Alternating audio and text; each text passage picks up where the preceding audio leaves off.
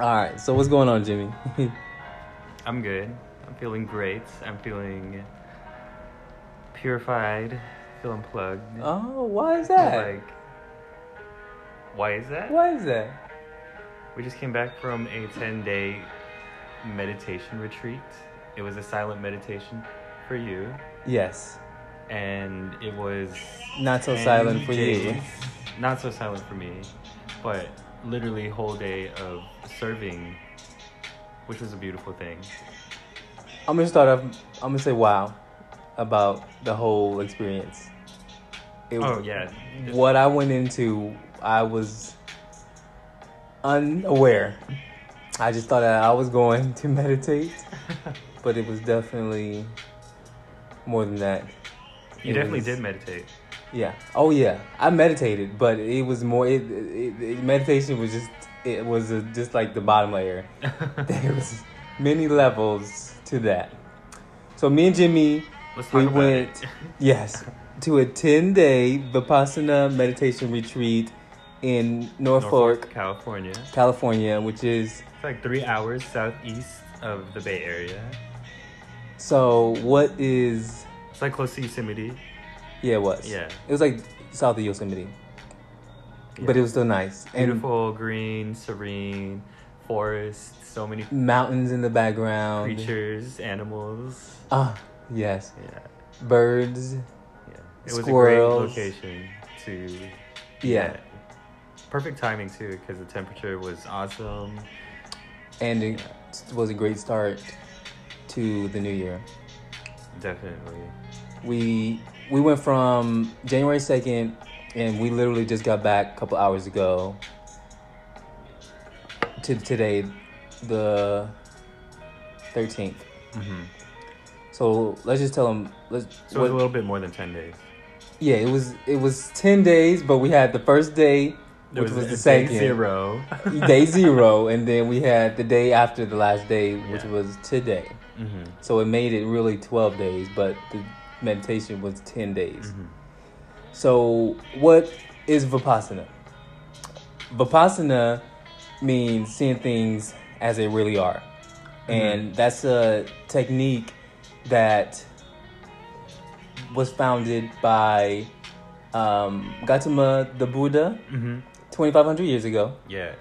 but it was lost and rediscovered and the person that we received our training from was not the person that we re- rediscovered it but he was our teacher and he is well known his name is S. N. Goenka. Goenka. Such an amazing teacher, person, very respectable to his teacher, which is, um, I think his name is U Ba Khin.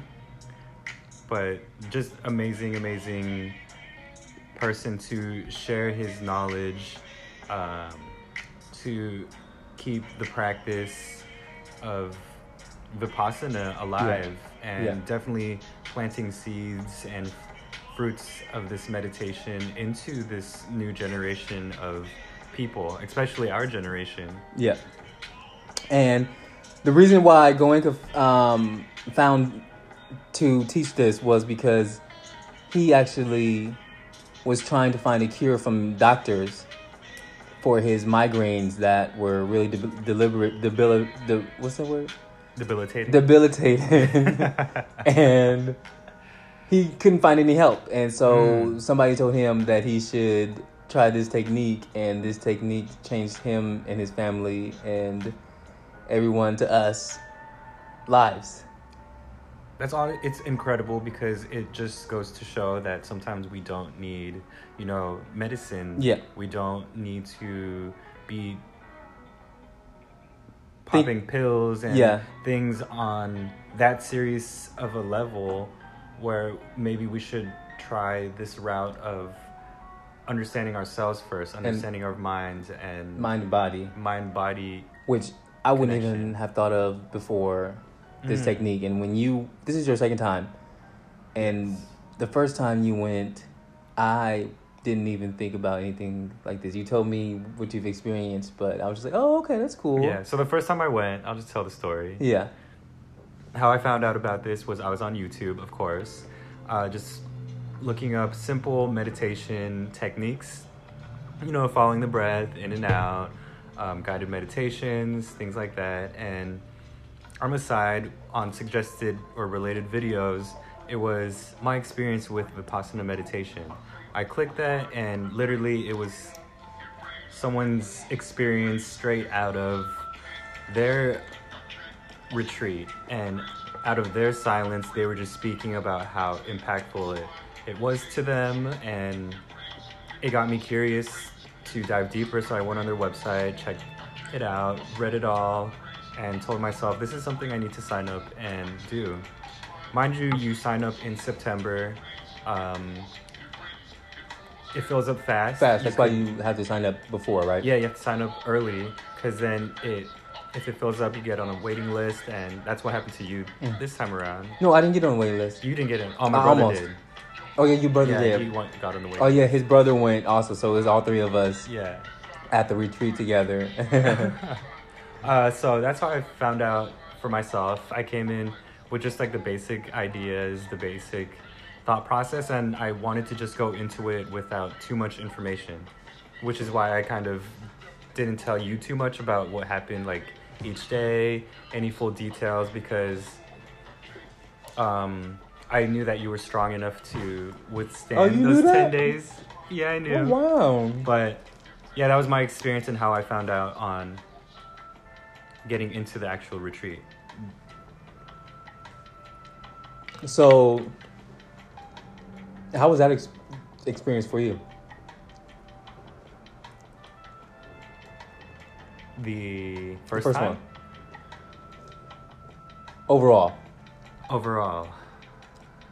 well, obviously it made you want to come back a second yeah, time. I, went, I came back second time. Was you expecting it to be uh, what it was when you went? no, I didn't know what I was getting myself into in terms of how much hard work it really takes. Yes, and which we'll The- discuss the yeah, breakdown of the yeah, hard work. The hard work, The- the- definitely hard work. The emphasis was on work. Yes. It depend. This course depended on who you are as a person and Mhm. how hard you worked in life. Yes, And it that- challenges you Mhm. mentally, um, Physically. push, physically, yes, pushes you to your limits, and uh, yeah, I definitely feel like it has played a huge role in 2018, and I think doing this again, full circle, now with you understanding the technique and having your personal experience with it, my brother doing the same thing, and me coming into it a second time around, serving you guys and the students, I feel that it's a great catalyst for 2019 and for how we're going to be living our lives this moment forward. And you said serving us, which means Yes. you were you were a server this round. Yes, this time around, so I signed up to be a server. You can't serve unless you've at least um, went to one retreat as a student sitting. And even that, I didn't know what sitting or what serving actually meant. I knew that it was just helping out. I thought it was just volunteer work, um, cleaning up rooms, this and that. But it was actually a lot more into the serving aspect and how to give yourself unconditionally to someone else and to others so that just the joy of helping others experience Vipassana, experience having them understand this technique and practice selflessly. because the whole course is free. We eat for free, we lodge for free, the meditation technique, everything is free. And people want to come serve to as a way to give back because of the generosity that was given to us. Oh which- yes, the first time around, I was treated very, very well, and in hindsight, I realized that it was the servers who were providing that type of experience for me to Yeah. have to be put in an environment to work hard. Nobody gets paid there. Nobody gets paid there at all. Mm-mm. It's all volunteer. Even the teachers, the management, yes. the course, the buildings, everything is based off of donations. Yeah. And mind you, this is like registration, lodging, cleaning up, laundry work, kitchen work, Mm, it was a lot. everything. The teachers dedicating their time to this. Yeah. It is. it was a lot. It was a lot. It was hard work. That's all I know. We, I, we're gonna go into this deeper, but we couldn't even look at each other, and I just knew that he was working hard. He was going back and forth every time we went to the dining hall because he was separate from all the other buildings and where everybody else was, and the male and females were separated also. But just seeing him for those twenty minutes, I we went to go eat twice Oh, yeah, a day, so- three da- three times a day. Uh, as a server, I was appointed the position of dining hall manager.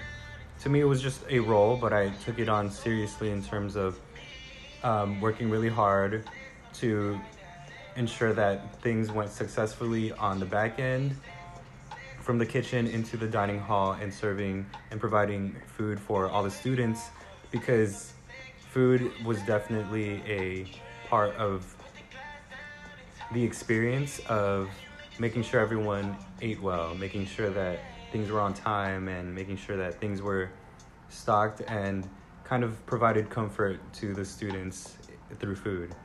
which was went very well every single day. I had zero complaints, except for there was some ants on the honey, which we couldn't kill Yeah, we could anything. not kill the ants. Nothing. The food was so good. Though. oh, it was amazing. We're gonna get into that later Yeah, too. yeah, oh my oh, gosh, Oh man! we're gonna get into that. Shout out to the chefs. Yes. Yeah, the servers, the chefs were on point. They eh, Which was also volunteers. yes, they were all volunteers. Amazing And people. it- I could have swore I was at like a five star restaurant every day, and I was like, Mm. "Oh my god!" but so the technique, oh yeah, let's go back to the technique. yeah, the technique, it eliminates three causes of unhappiness, which are craving, which means you want something, you're not happy because you don't have that, and or if you do have something, you want more of it and more of it, and you're never going to be satisfied. Exactly. And I think just to help people understand craving a little better is that in this generation, we crave, we want more, we want more. We crave likes on Instagram, we crave the next best thing. Yep. If we're not satisfied with the wardrobe that we have now because the next season is coming out and we iPhone. want more clothes, the next iPhone Seven, upgrade. eight, nine, yes. ten. Just craving these pleasant sensations, these um, materialistic things, just things that do good things inside of our bodies when we get them. Mm. And when you get them, you get that feeling, and then it goes away. yes. And then you're like, you want more. I want something else just to get that feeling. Mm-hmm. You don't, Goenka said, you don't really want that. You want the feeling. And I always said that nothing as good as the thought of having, of wanting Mm-hmm. something. Because the thought of it is good. When you have it, it's like, okay, cool, now I have it. yeah. But really, that feeling is really what I was after and what I really wanted. hmm And the next thing is aversion. Yes. So this is like the opposite of craving, where it's a negative feeling, a negative experience. You want to get rid of it. negative sensation. Yes, you we're trying to avoid it. We don't want to like sometimes we go through hurdles in life and we should be facing it head on, but we avoid that situation Yeah. because we know we're going to experience pain. Yeah. And I think this it's definitely a cause of unhappiness because we're just avoiding it, Yeah. Pushing it away. pushing it away. Saying we don't want it. Yeah. Constantly. Mhm. Even though it's in our face. And it's in our face for a reason. Yeah.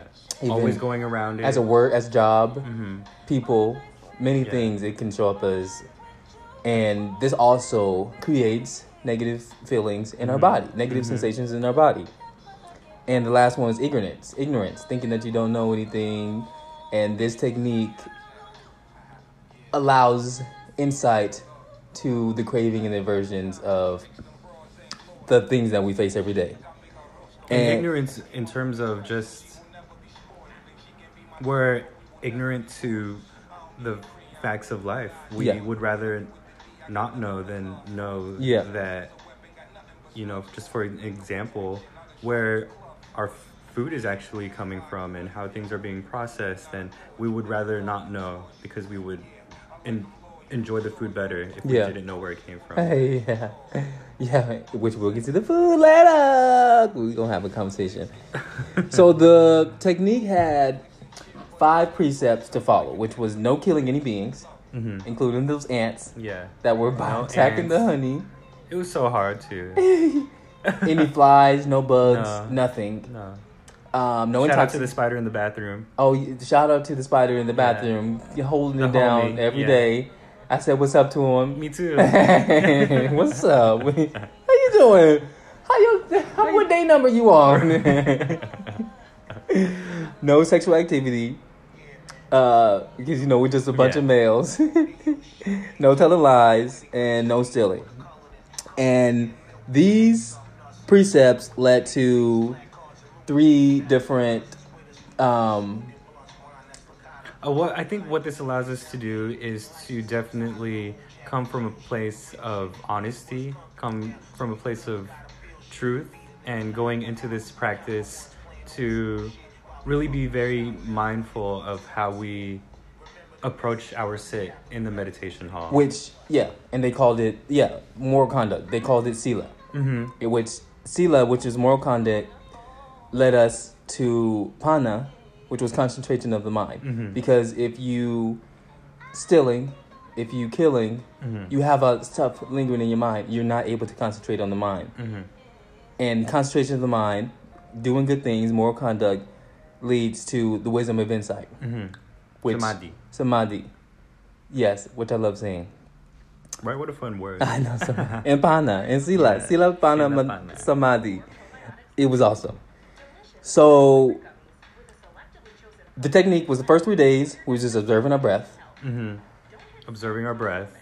and the last four days. I mean, the last yeah, the last the, The first three days was basically like a prerequisite Yeah. into day four. So the first three days is just to really get you understanding the breath, concentrating um, the mind, starting a- to concentrate the mind. concentrate on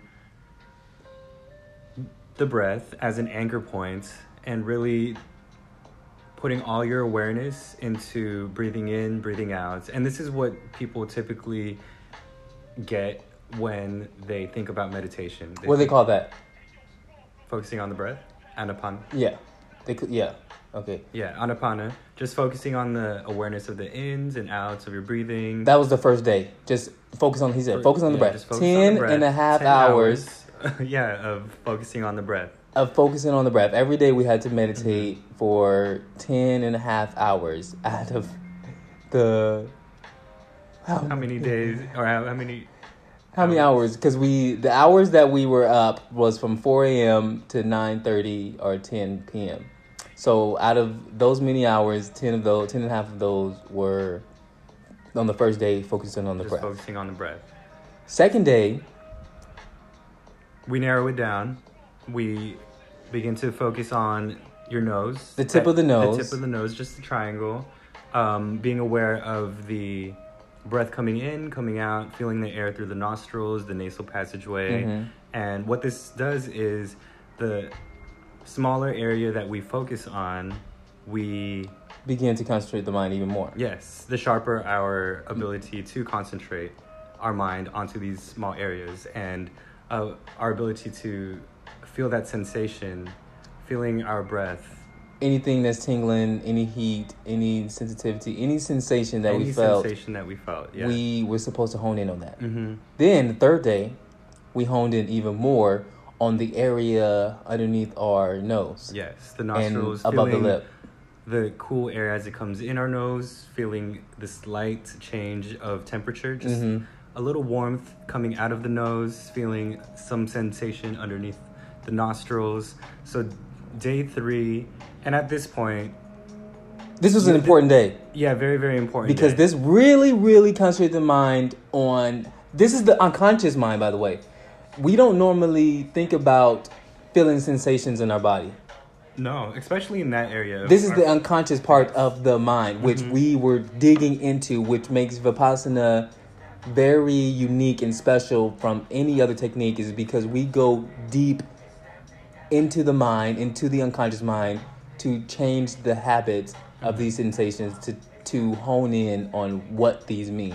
And what's cool about the breath is that it is subconscious and it is conscious. Where we're sleeping, Mhm. we're still breathing, but Mhm. we're unconscious of Mhm. the fact that we're breathing. When we Mhm. wake up, when we're running, you know, our breath or the speed of our breath changes. Sometimes we don't even realize these things because we're aware of so many other factors in our lives. Absolutely. Where we just take our breath for granted. For granted. Yes. Ignorance. hmm And by being aware of our breath, we're slowly being conscious of the subconscious and making that in the forefront. Yes. Being sharper with our mind and just having that uh, concentration to really dive into the actual Vipassana meditation, Yeah. which is day four. And day four to day nine, which was Vipassana, seeing things as they really are, we focus on the different sensations throughout our whole body. Throughout the whole body, from the Begin- tip of the top- head Yeah, to the, to the tip, of the, toes. Whoa. And it was just a mind blowing factor because when we go from the from three days of just literally focusing on our nose, Which wasn't even the beginning. It was just the kindergarten stage. yeah, um, and now we're exploring our whole body, which is vipassana.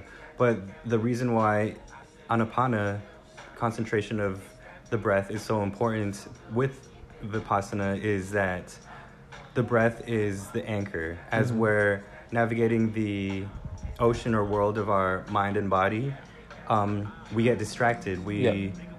our mind tends to wander we get so many thoughts and um, our ability to refocus and to come back to the breath is so important so those three days definitely are a prerequisite and much needed Yes. And I've never. What are your to- thoughts on that? Like, how did that feel to you?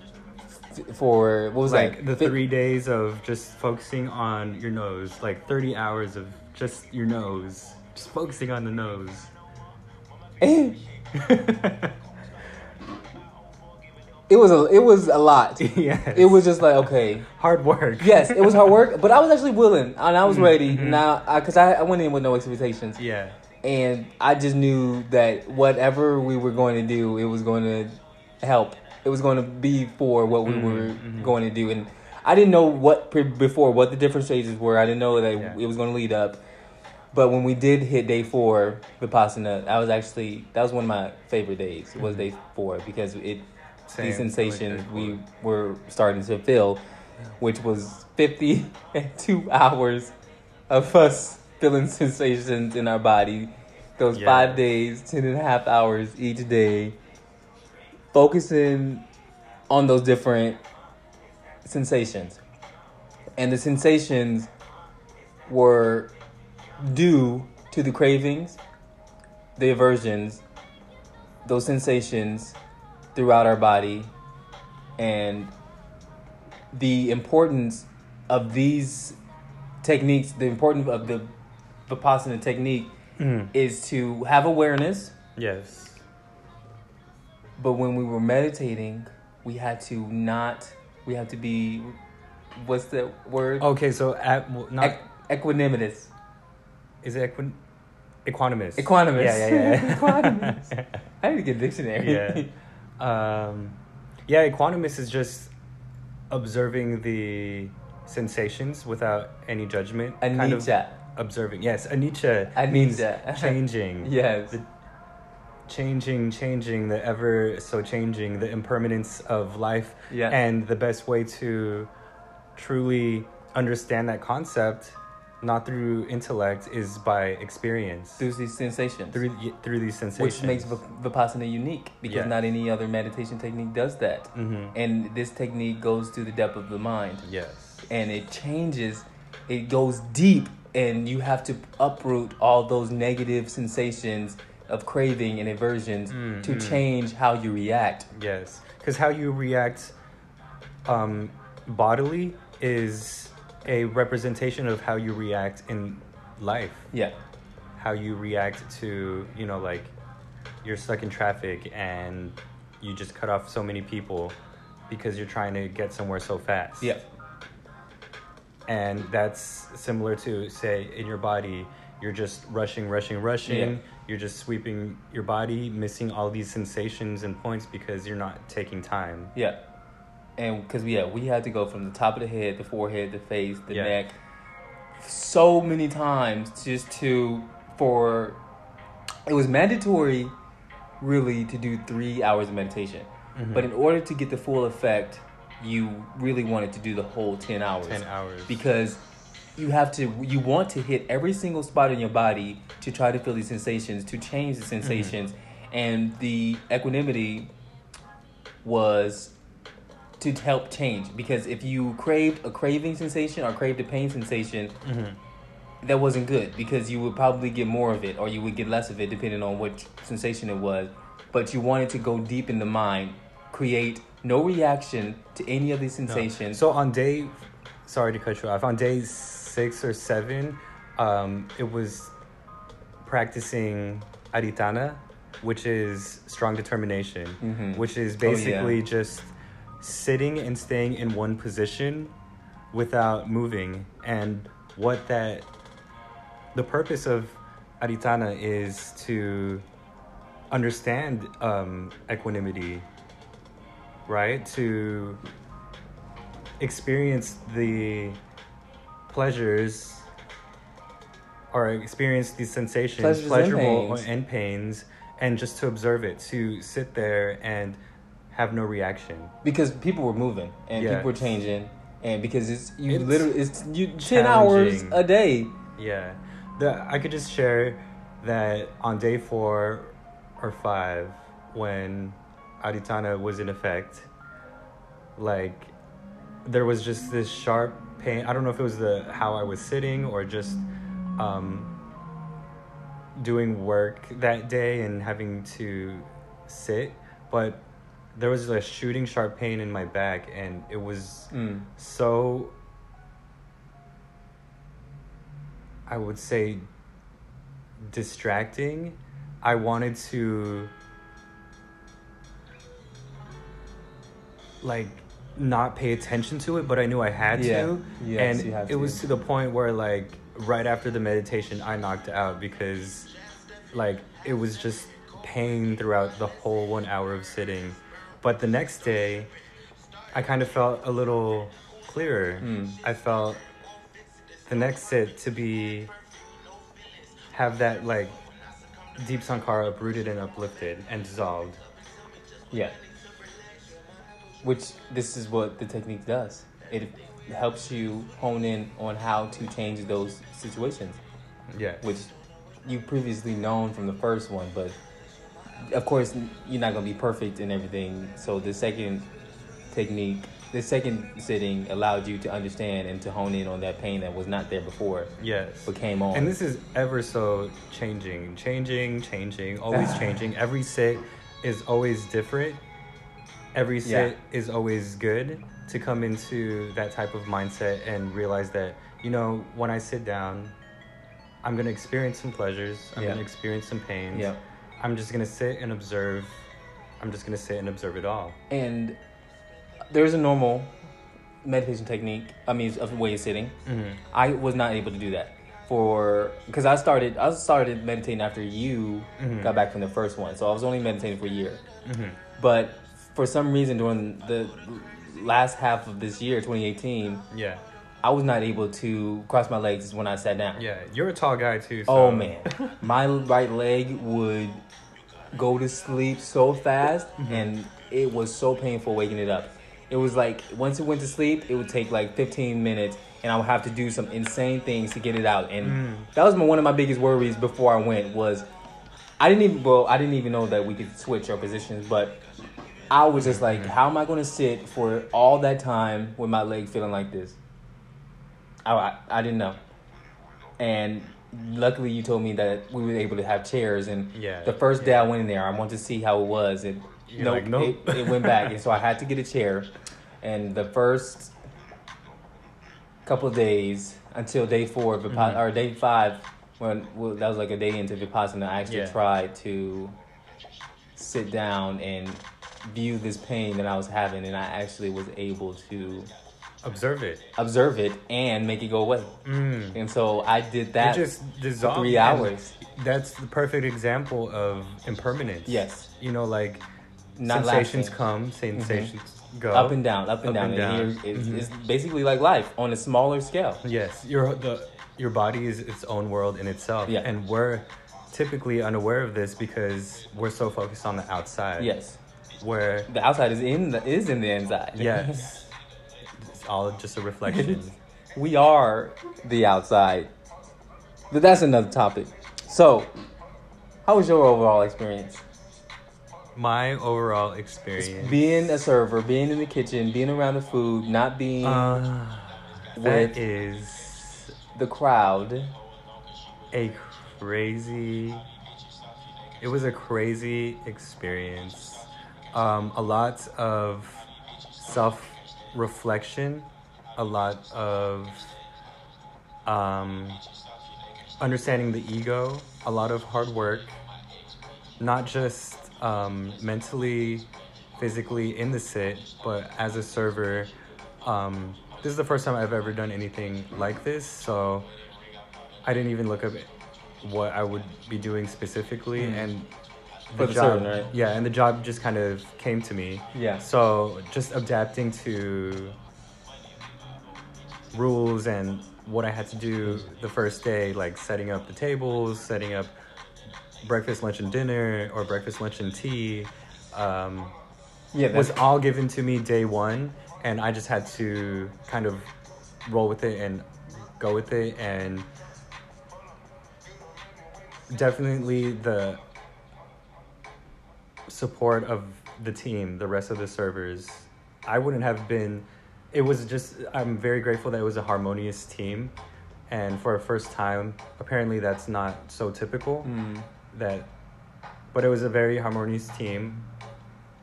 Shout out to all the people that served because they too like we all just pulled in together. We started off with twenty, ended up with ten. So by the end of the by day ten, we were all doing twenty people's work with just ten people. Yeah. But overall, it was an experience that I would like to do again.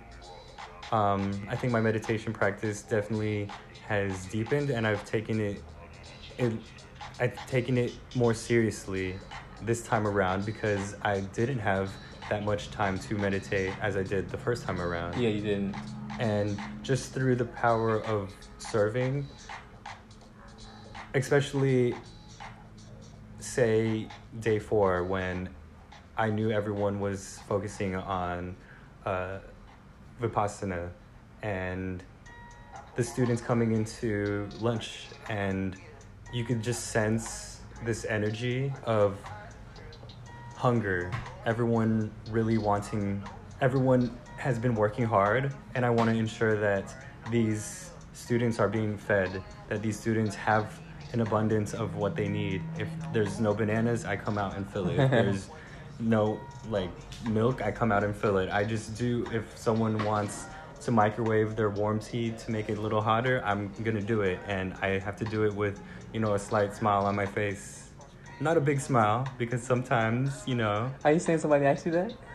Is yeah. somebody- I was like, oh, this tea is already Okay. hot, but they want it steaming, boiling. How did they do hot. that when they were supposed to talk?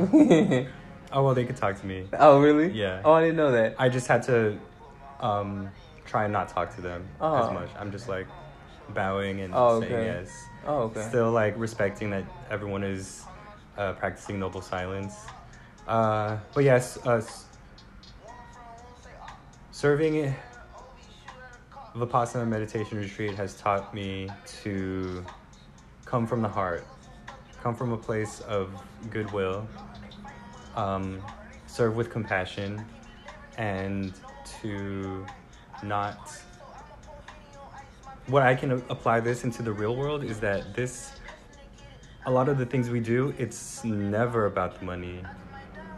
It's really about like living life with compassion, treating others the way that you want to be treated. And what I saw in the other students is how would I want to be treated is if, if I were them Yeah. in their situation. And my only wish and hope is that because of the way that I've served, I've helped them you know, understand the practice a little better. Their meditation sit was a little better than because they got that extra banana that was there that was refilled.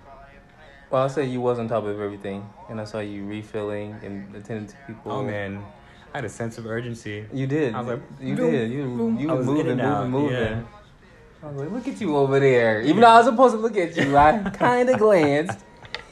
We couldn't even look. We couldn't look at people. We had to observe noble silence, and noble silence just you couldn't look at nobody. You couldn't talk to anybody. You couldn't make any gestures. You couldn't. No phones. Mhm. All silence. Mhm. Be on time. Different places. Yes. I have not ever experienced this. I don't even remember the last time I even, I even experienced not having a phone for an, a day. Right. And, and actually, that part felt good. Yeah. That part felt good. So, what was your overall experience like? It was the most insane thing I've ever been through, Mm. but it was amazing Mhm. because I went in not expecting anything. I didn't even know meditation was new to me, and my meditation technique was just half half a Mhm. and, and it I didn't I don't even think I was really meditating. I was just closing my eyes and Right. Right. But wow. I just thought we was learning how to meditate. Which Yeah. we did learn how to meditate, Yeah. but this went deep inside of us. Yes. It like he said, it was really a surgery, opening up, pulling out what it needs to be pulled out and Yeah. closing in the wound. But he's providing us the tools and the techniques necessary so that we're able to do these ourselves Yes. in the real world. Yes. Which is why it's so strict to follow like these precepts, Yes. these like noble silence. Yeah. Because And staying the whole ten days. Yes, and staying the whole 10 days so that we truly understand this technique and apply it to when we're by ourselves. Yeah. Because It's important. it's in, it's very important, but we're in an environment where there's a teacher, there's We're guidance, able. we're able to really hone in and focus and dedicate these 10 hours a day 10 and a to half. 10 and a half hours a day to meditate and to really get this practice down on a kindergarten level. Oh yeah, and speaking of, we didn't because we have meditation from four thirty to six thirty in the morning. Oh yeah, talk about the schedule a little Yeah, oof. Four thirty to six thirty. We wake up at four. bit. Mm-hmm. Four thirty to six thirty, meditation. Six thirty to 7.15 we Mhm. would have breakfast. Seven fifteen to eight o'clock break. Eight to nine meditate in the meditation hall, which every single student, male, female, go meditate. They were separated by males and males on the left side, females on the right side. Each male, female had their own teacher Mhm. who would sit in the front of the class or in front of the hall. And from nine to eleven, we would meditate on in the hall. Mhm. We would either meditate in the little cells that they provided us, or we meditate in our room. Oh, sh- that that's something that I didn't experience at all. You guys had a chance to sit at the pagoda, hmm and North Fork has an amazing, beautiful pagoda. Which is this place to meditate with individual cells inside. I don't It's know like how a- the inside looks a like. tiny room. you- Yeah, you walk in and it's like you you can hang your jacked up, and it's a third, uh, like a basement, first and second level, Hmm. and it's just about, I think it's about two hundred rooms up in there, and everybody Oh, has their yeah. Oh wow. It's like a four foot by s- maybe six, not even six, maybe five feet. yeah. How does the room look like? It's just it's white walls and a floor, and a small light up at top, and everybody have their own individual Just doors. blank? Just blank. Is there a cushion? There's a cushion and something Is to there sit on, in there? and that's it. No, There's no color. no color, just white walls and the floor. Is it bright in there? Well, only with the light, and the light is not that bright because they don't want you don't want to disturb anybody else. Is the halls bright? No, it's with those Oh, walk okay, lights okay. that you walk down, Mhm. and after you as you pass it, it lights up and it stays on for like ten seconds and it goes Mm. off.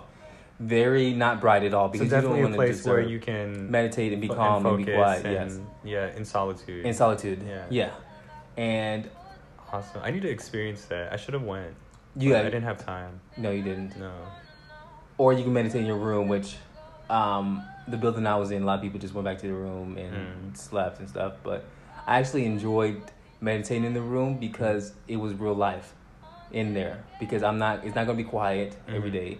It's I, I live with Did my. you- Oh yeah. Oh no, I was just gonna say, but you did go into the pagoda and Oh yeah. meditate. Yeah. The first day I didn't like it. I was like, I ain't gonna be in here much. But then after that, I was like, oh heck yeah, I like this. It was silent. It I let me hone in, in. on the really the meditation itself. Mm. Yeah, Mm. but it it was good. And then from eleven to eleven forty five was Lunch. Lunch. Yeah. Eleven forty five to one was a break. One I struck the gong for breakfast, Oh, lunch, and dinner. That was me. I saw you. Yeah. Like, go ahead. Yeah. you waited. I, I was like, you was like, bing. Yeah, to let it let it go all the way through. I was like, come on, Jimmy, bring it again. Yeah, there was moments where I didn't unlock the door. Yeah. And I was like, I'm just gonna gong it, and then everyone's trying to open the door already. You know what's and funny? there's what? Every time you open the door, you just unlock it. Yeah. But then when the one time, Oh, yeah, I opened it for you you? pushed it up. I was like, Yeah. you love me. but then the second time you didn't. Yeah. I was like, oh, But heck speaking of lunch, let's talk about the food. hold on. I'm okay. finish the schedule. Okay, right, right, right. I just and one to two thirty we meditate in our room, the hall, or the Mhm. pagoda, in or in the cell. Mhm. Two thirty to three thirty was mandatory sitting in the Mhm. hall, so that was the second mandatory sitting with everybody up in there. And then two thirty to, I mean three thirty to five was meditation still in the hall, pagoda, or the cell. I mean, or in your room. And then five to five thirty, we had a little tea break, no food. Oh well, you have fruit only, Mhm. And tea and fruit. Mhm. And then there was But a for break. old students, we could not get. yeah, if you came, if this was your first time, you could have fruit. But if this was more than for one time, you couldn't eat anything after Mhm. five. I mean, after yeah, after noon, yeah. after lunch, you couldn't eat anything. Just have tea. You know what I dis- noticed that no one really did? Because when I went for tea my first time, I like got a bowl, cut up some fruit, and drizzled it with honey, and threw in some cinnamon on top. But no one did that. Yes, we did. I I You did. I actually started that. Oh, I okay. I literally started that. I did that, Yeah. and then Unc. there was this Ah, black dude. yeah, yeah, yeah. there was the only other black dude up in there. He was this forty year old dad. Like he looked like a linebacker or something. Yeah. And he saw me do that with my plate. He got up with his plate. He went over there, and then everybody started. I'm I'm calling myself the leader of that, but yeah, we did. Mm. We um. We did the, the yeah, and that was oh my god, that was so So good. good. It was so good. But from five to six, we had a break. Mhm. Six to seven, we had the mandatory sitting Mhm. in the hall, Mhm. and then from seven to eight fifteen. yeah, eight fifteen, eight thirty. we had the yeah eight thirty. We had a Nightly discourse, with Goenka, Goenka. which Yeah. is a What's pretty cool is that I just found out today was that um, so the discourses is a video of Goenka basically recapping what the day or the last um, practice has been about. He tells you stories about the Buddha, about his personal life, and uh, the fun fact is that he actually recorded uh, those videos at North Fork oh yeah, you did find that out. yeah, and I thought that was pretty awesome because I think in that center, I've definitely felt his energy in that place, and It felt good. yeah, it really felt good. It felt good. Yeah. I appreciated knowing that. And from to eight thirty, we had that discourse with such a wise guy. Yeah, very wise. And then from 839, whatever we just learned from Goenka in the discourse, we would apply that just for those last minutes. Mhm. As just like a quick little intro. Yeah, Get you excited for the next day. yeah. Um, And then and then after you guys were dismissed to go sleep at nine, at nine, the servers came in for a servers metta. well, we was able, we was able to have questions from oh yeah, nine to nine questions, thirty. questions. Right, right. And then you guys, oh man, thinking of that now, y'all were up for a while.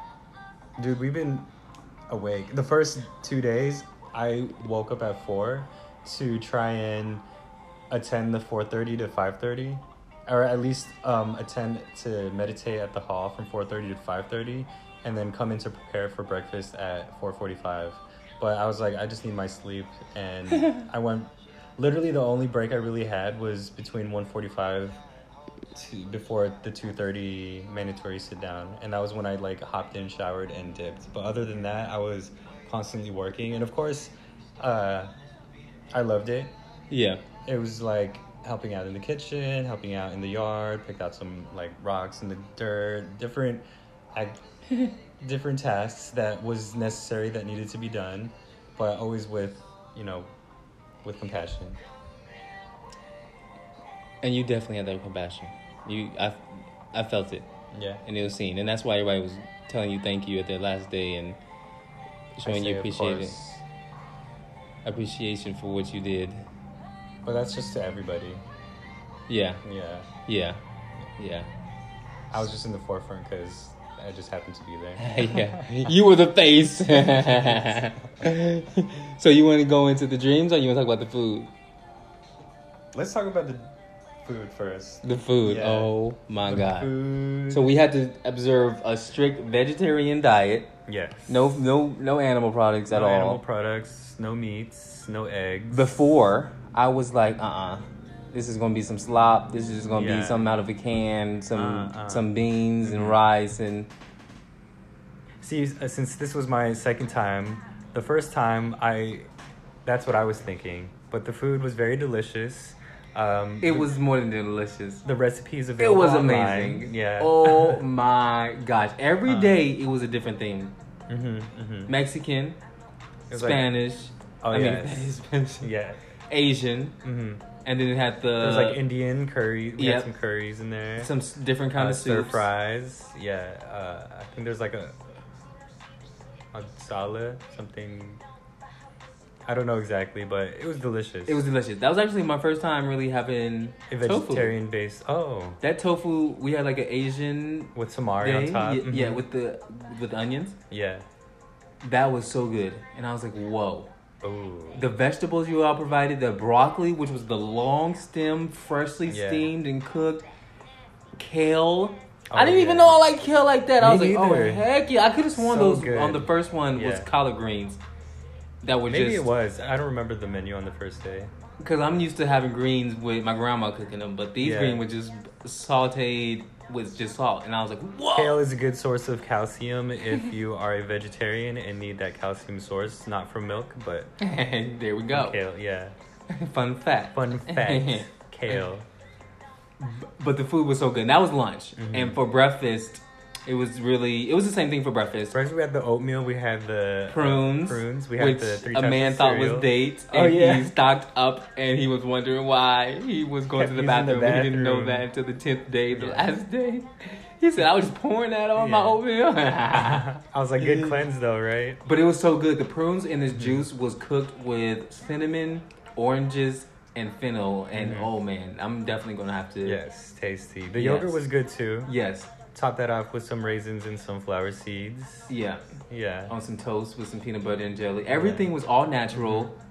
They had the flaxseed, sesame seeds, cinnamon, cayenne pepper, Mhm. everything. All types of teas too. I was spoiled. Yes. I was spoiled. So the purpose of the food is so that you feel like you have an abundance of anything that you need? I need. felt like I Yes. had, was, had an abundance. Mhm. Like I said, I felt like I was at a five star restaurant. like if the bowls of bananas were up to like four or five, it was replenished so that in your eyes nothing disappeared. Yeah. Like you were always it was always a filling. It was ran so well, and they do it so well, and I couldn't believe it was all shout, for free. shout out to Jihan and Ling because they definitely trained the servers pretty well. They trained me pretty well, and just to be on top of our toes to make sure that we're, you know, doing it with laughter, with love in the back, Mhm. and it definitely was carried onto the dining hall. Uh, absolutely, absolutely. And we had the breakfast, and then the lunch, and then the five o'clock tea break where we only just have fruit. There was a Bengal tea. There was a chamomile tea. There was a uh, The Bengal was good. The Bengal Oh, spice. yeah, I knew you liked was it. like, Yeah. mhm. The Bengal tea was good. Uh, there was a peppermint tea. There was the PG tea. There was the green tea. Yeah. It was like We had hot water on demand, coffee on Yeah. demand. so good. It was There was well. options. there was a lot of options. Yeah. And Flaxseed, was seasonings. I, oh man, Yeah. it was amazing. A lot of things to vinegar, apply. which I put in my soup. Oh, too. yeah. I mean my. Tea. I make sure to refill that every day. It was, it was on point. Amazing. And the cookies. Oh my gosh! they had cookies. These cookies. Oh my gosh! I thought they was every day, and I was gonna say, how much is eat one a day? Yeah. On the third day, they didn't have no cookies. I said, "Oh Yeah. my! I didn't know they was not gonna be every day. So the next time we have cookies, I'm gonna eat two because I didn't eat one this day." Yeah. Wow! Peanut butter cookies, The peanut butter cookies, were chocolate so, chip cookies. The oatmeal cookies were so Yes. good. I dipped them in my milk. Uh-huh. Oh my god! The lemon drop. Uh huh. Uh huh. oh my god! And then the cake on the last day, the Oh, chocolate yeah, cake with it the whipped was- cream. Yeah, handmade whipped cream. Yes. Everything was handmade, which was Delicious. unbelievable in Yeah, itself. Yeah. That cake, Shout out to all the servers who cooked. yes, shout out. Yeah, hardworking people. That healthy, amazing food, which Mm-hmm. also went along with the meditation because hmm clear mind. You have to have a clear mind. You have to have a clear body. You don't Mhm. want to be stocking up on all of this unhealthy food, Mhm. trying to concentrate your mind. Yeah. When your stomach is probably going to be growling or you're just unhealthy, Right, you right. can't really breathe. hmm Speaking of can't breathing, I think it's time to get into the dreams. Oh yeah. So with the dreams, I don't know what happened, but with everybody that I've talked to on this Oh. Retreat has had crazy, vivid, lucid dreams. And start off with your experience. These, this is part of the experience. This was amazing because I didn't even know, I didn't even expect that to be a part of the experience of trying to learn the meditation retreat. And my experience, everybody's experience was obviously completely different. But mine, boy, I dealt with something insane. The first night, I had a dream that I was at somebody's house, I don't remember, and I was I had to leave her house because her parents was coming home. It was a girl. I don't know who the girl was. I hopped out the window, got to the middle of the street, and I couldn't breathe. And after that, after that, every night my asthma came. Every day my asthma came and I could not breathe. Crazy. I could not breathe every single day. It Mhm. was really unbearable. I could attest, like, you could not breathe. You didn't. did- You didn't know that though. No, I didn't, but just afterwards and hearing, like, that wheeze Oh in your my. asthma, I, I can. Nobody. breathe. It was. I had to deal with this every day. hmm Day one, day two, day three, day four, day five, day six, and every day felt like it felt like those ten days felt like a month. Mhm. But on day seven, I gave in and I had to tell one of the guys. I was like, I don't know what to do. I cannot breathe. It's been like this every day. I don't want to. I, I, I was like, I don't want to leave. I don't know what to do. He was just very helpful. Everybody there was just so Yeah. helpful. And he was like, I could go into town to call your doctor to get an asthma pump. But I was like, well, I went to VA and you have to go to the VA hospital to get the medicine and that won't work. So he made me this specialty with turmeric, ginger, and honey, which definitely didn't work.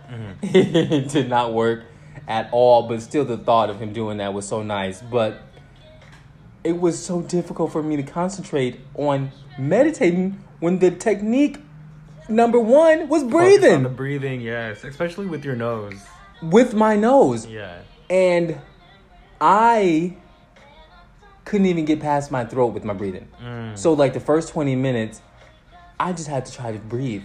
Mm. And every day it was a struggle. Every single day. And I would not go to sleep until two o'clock.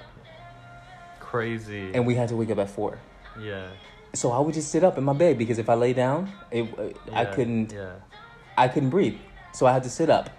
And for those two hours that I got to go to sleep, hmm I didn't even. I, it was actually not too bad. I don't. I'm not sure why it wasn't so bad, but I knew that it was a part of the experience, and I knew that I had to go through it. Mhm. I knew that they were talking about impermanence, things up and down. hmm It wasn't like that all the time because when I woke up at six thirty, I mean when I woke up at four, my breathing was fine until eleven, and after lunch, downhill. The five o'clock to nine o'clock meditation, the worst. I was just in there just trying to catch my breath, really mostly without focusing on the meditating. But something about that dream Mm. Ignited. ignited, asthma yes, In you. Yes. Yeah. and it really I find that fascinating because suffering. it happened for a reason. It happened for a reason. Mhm. Absolutely. Absolutely. But the insane thing about that, which I'm going to go back to a dream, was when we learned Vipassana, how to focus on the sensations in our body, Mhm. I was able to go to the sensations on my body that were tight every day due to my breathing being tense, due to us sitting up every day. I had to focus on those spots. Mm. It would relieve these tensions, these pains in my scapula, Yeah. my rhomboids, the middle of my back, and it would open up my breathing. It wasn't like that every single day, every single time. Yeah. Some pla- sometimes Those I are some deep sankharas. deep, Yeah. deep because they would come back every day and I would try to release them every day. Mhm. And when I would sit up in my bed, I would try to meditate and sometimes I couldn't even focus because I was on um I was so tired I couldn't I couldn't focus. Yeah. And it was very very difficult, but when sometimes I was able to get to some of them and release some of the tension, so I was able to breathe like mm-hmm. just Short sh- breaths. short breaths, but l- slightly better than what it was Yeah. but still, it was unbearable. And I'm deep, sorry that you went through that. oh my god, deep down, it was. I knew that it was happening on purpose or because I'm here because I haven't had asthma symptoms in years. And how am I in this fresh place, this fresh nature, this trees, snow in the mountains, and I'm dealing with breathing problems? Impossible. But possible. Vipassana. but I knew it just had something to do with that. And I couldn't believe that I actually did that for 10 days. And actually, on the eighth day, I packed my bags because I was going to leave. And I, I, I just, I just I wasn't going to leave. But I knew that I was going to leave. And I just knew that I had to deal with it. I just had to deal with it. But on the other dreams, I had another dream where I was with my grandmother, who actually is in a wheelchair, and I was with her, and we coming off of the, we was coming off of the bridge, the Bay Bridge, hmm and she was running, and my grandma actually was actually in a Beautiful wheelchair. dream. Yeah. I don't even know Very why. free. Oh, so so free. It was such a beautiful scenery too. That was actually one of my favorite dreams because it was very beautiful, and I haven't dreamed in a while. And just to have these dreams, it was it was about four of the dreams, and another dream was. I don't even know why I had this dream, but one of my coworkers, I dreamt one of my physical therapy old doctors. I dreamt about him hmm and his family at his house, and Bart was in the background of his house, and every time he went by, it was just loud, and his daughter was in the dream. I don't even, I still don't know why I had that dream. And the last two nights, day nine, or day eight and day nine, I had these dreams where I was in a, I was in my room, but it was about six people up in there. We was working on a project together, but when we were finishing up the project, we would put it away, hmm put it to the side. I would wake up, I would look for the things that we were working on, and it wasn't there. And I would sit up for hours and I was just like, what is going on? How did that even happen? Everybody was just right here. We were just working, but we wasn't. It, it wasn't nothing there. And on the last day, I had almost the same exact dream, but I woke up with my chest feeling like I broke a rib.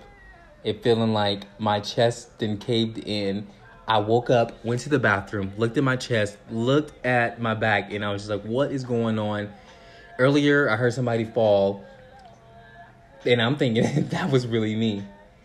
But I stood up, I, sat up until three in the morning, thinking, turn my, I turned my light on, and I was just confused, and then I had to wake up at four. But those dreams, Those were dreams were insane. they were insane. I feel like and I'm not even describing them as much. subconscious thought in your head that like a, manifested as a dream, and it had to happen t- for you to endure through, for you Yes. to experience through, Yes. to make you appreciate this like meditation practice, this retreat even more. Oh, Right. and the second, yes, definitely, definitely, definitely, definitely. I overall, I definitely appreciated it, and I'm glad that I experienced every single thing that I went through.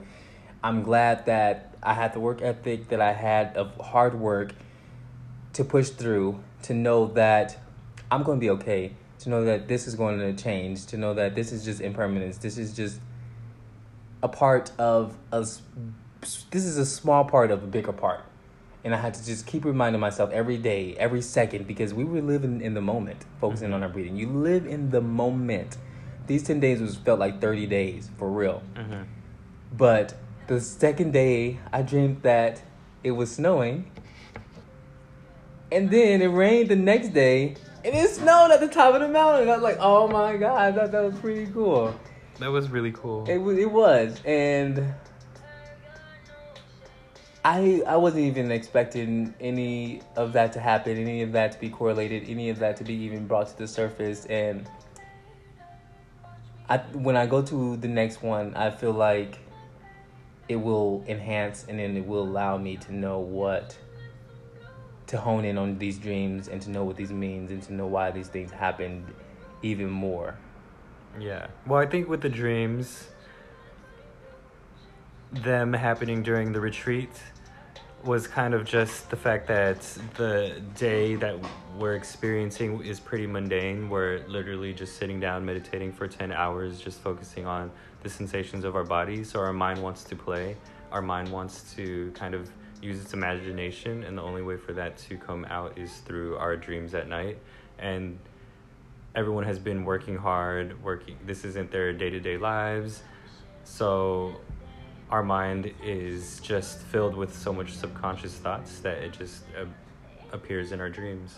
And it's really up to us to interpret it interpret that. And when you wake up and it's like day three day four of meditation you're wondering like what does that mean? And you kind of apply that to your practice because you've went through like the whole coughing and Oh, asthma wheezing situation, the and wheezing shortness and of breath and tightness in the chest. like the Unbelievable. yeah, and that's really just deep sankharas resurfacing up. And on the ninth day, it was my most difficult day. I was in the hall, and I was just crying for the while everybody else was meditating from six to nine, and I was just in there, just not saying why me, but just like I just really wanted to work on this technique, and that was happening to to me. Well, it's happening for me. Excuse me. Mm-hmm. It was happening for me, and after I cried, my the sensations in my back were all tingly, and they were just like released. It was like a let go, and just let it happen, and just just I just sur- just surrendered basically, and I was able to actually breathe after I did that. It still actually was came back on the tenth day and today, Mm-hmm. but very minor from what it was Mm-hmm. very very minor because it was almost all day on every other day except for yesterday and today Right. and it's definitely dissipating as time goes on but i couldn't believe that that happened Yeah, the dreams are crazy. yes My dreams were pretty crazy, but it wasn't to the extent as yours. Mine was pretty uh, action packed. There was a, s- I, it was like Matrix styled, where one dream tell us what that means Um, I was in this like Gran Turismo type of car with like the suicide doors, and I was on top of a rooftop. It like I don't know what it did, but it, I was like in there. And I was just running. I don't know if I was being chased, but I was just mm-hmm. running and running and running. And I jumped into this, what looked like a staircase of like 10 20 feet and it was just flood of water like lifting up. And What while night I was was, this? I think day three, I was jumping into it, but the flood of water was actually a portal, but it looked like liquid. And when I jumped into it, it transported me back to the beginning of my dream. Wow. And I didn't even. That's when I realized like I was in a dream, and I was just like, "Whoa, what is happening?" And right before I, I guess right when I realized it was a dream, I woke up from my alarm clock ringing, and then the next day, it was just. I get. ah, I should have wrote down these dreams, but, But we couldn't write. yeah. oh, But you I, probably I, did you have wrote? actually I could have. I wrote, Oh. but oh yeah, we couldn't write or read. Matrix style dream that I had the next day was that I was just in the server's dining hall, just eating. Uh, I remember a fluorescent light. Um, everyone just like eating their food, and I get a phone call, or Scott, the assistant course manager, tells me that I have a phone call, and he's like, "Here, it's for you." And I'm like, "Oh, that's so strange. I don't know why anyone would call me here. Like, I don't understand why I have this phone call." And he gives me the phone. I'm like confused, uh, like just very struck at the fact that someone called me, and I like put it against my ear, and the, my alarm clock rings, and I wake up, and it was it's been these, um, just my sleeping habits, sleeping patterns of the nights at the retreat. Like Mhm. I would have complete dreams and feel very well rested and wake up at like 145 143 every single day Oh, wow. like i felt well rested and then i would just go back to sleep and have another complete dream but that that was pretty much my crazy intense dreams Which would have probably definitely been worse if you was on the experiential side of not the serving side. oh yeah. But even the first time around i had very intense dreams where on day seven it was this weird sensation of not to get like paranormal or spiritual or like otherworldly but i was i had roommates. Um, it was three of us in a room. Uh, my back was faced towards the other roommates and my eyes were towards the wall and literally it felt like vipassana like a body scan but literally like tingling sensation slow like really really creep creepingly slowly down my spine. Mm-hmm. It felt very odd. It felt like otherworldly but I, I didn't know if i was wide awake or if i was wide asleep Mm. it was just like tingling and then the next day I, I we find out that someone like left the course i don't know if there was a correlation to it but it was just odd to wow. experience These dreams definitely play into the experience because Yeah. everybody yeah everyone is experiencing everybody is going through something. Mhm. You do not know it because we cannot talk. yeah We can't interact with each other. But on the tenth day, we are able to eliminate noble silence, and everybody's able to talk. And you realize that you were not the only one no that was insane. Mhm. you were not the only one going through these things, and everybody had an experience which changes their lives. These 10 days weren't just 10 days, they were 10 long days of no talking, no reading, no writing, no cell phones no cell phones. Mhm. It's an experience. it's a lot of self-reflection Absolutely. self-dissection Absolutely. and just self-observation Which like is you're the technique which is self this is known this is observed for its self purification through self observation hmm literally yes and i feel i feel like i've been purified Yes. i've come to understand myself a little bit yes better Yes. i'm not perfect and i know that yes i don't know how you feel but i think that i want this to be a I get a yearly thing uh, where yeah. it's a it's an opportunity to uh, end Agreed. the year and or to begin the year Agreed. with great insight on who you are, how to tackle on you know the challenges that life throws at us, to understand life a little better to know that the imper- impermanence of life is constantly changing and Changing. changing and changing. Mhm. We're experiencing ups and downs, and knowing that um, the best thing that we could do is to truly just take it all in and not react to it. Yes. You it's the thing is not reacting, which is Mm-hmm. equi- equanimity, Yeah. which is you have that's how you have to change things is by how you react. And by having no reaction deeply, constantly, these changes. These changes happen. The good thing that helped out was the food, the beautiful nature that we was in, the trees. There was this one tree. Did you see that one red tree? It was looked like spray paint. I it was see that so. S- oh, I think I saw like red bark on some trees, but I didn't see. it- yeah, that's it. Oh, It okay. wasn't bark. It was something surrounding the tree.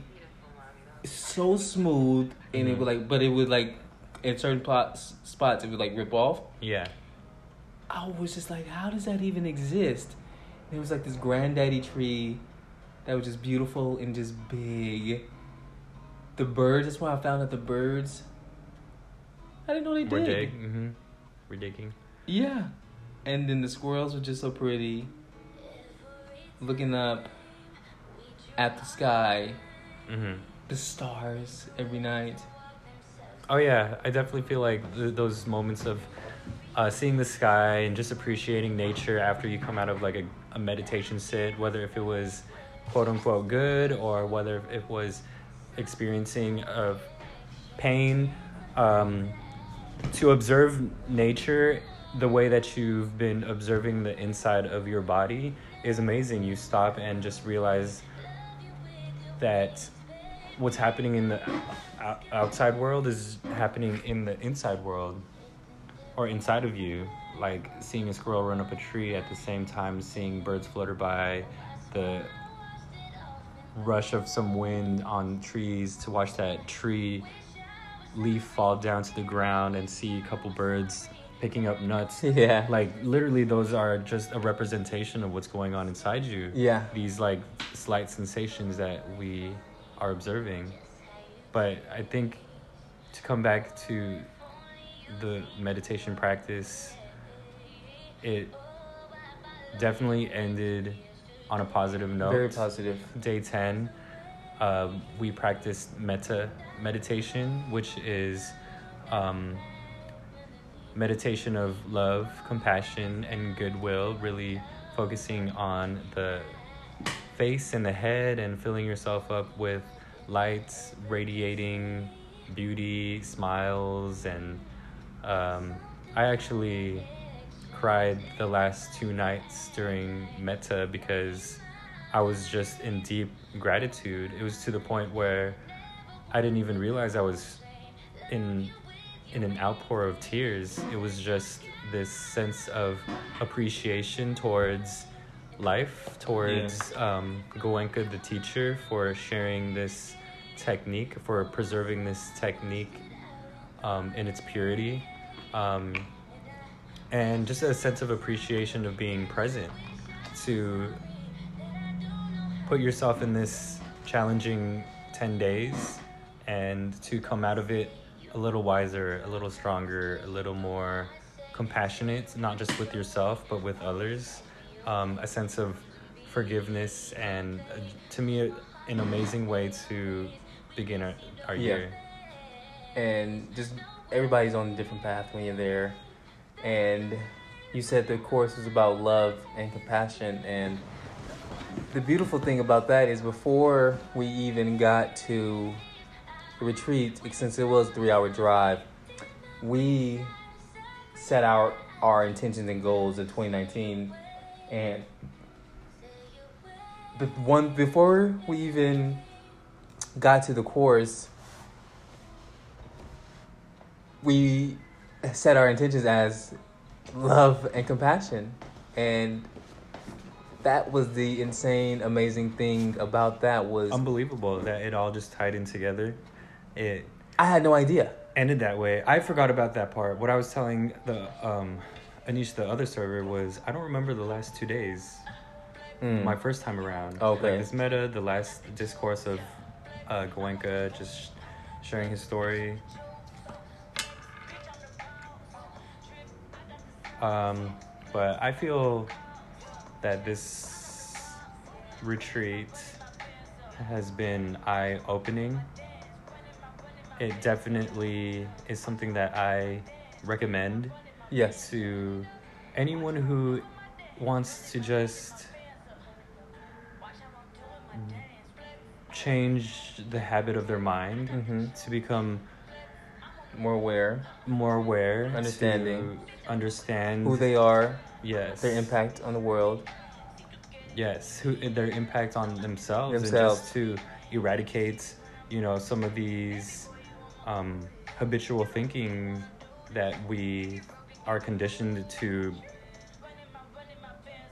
have been doing for the past of our In our unconscious mind. Yeah, That are just habits. Hmm And of craving, aversion, ignorance, these things that are deep to our unhappiness in life. yes. And I definitely suggest that you uh, check out Dhamma.org to Yeah. really just get a sense of what Vipassana is on an intellectual level. Do yourself some research, watch some videos on YouTube.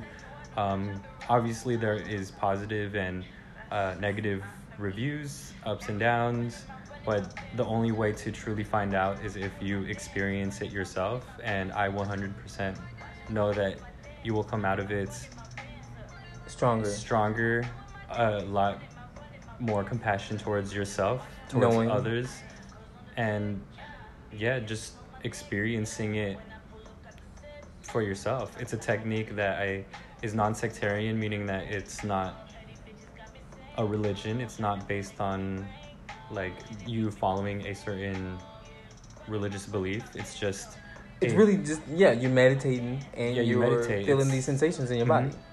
And Yes. it's not that simple, but it is that simple. exactly Because it's not that simple because you really have to go through these 10 days Mhm.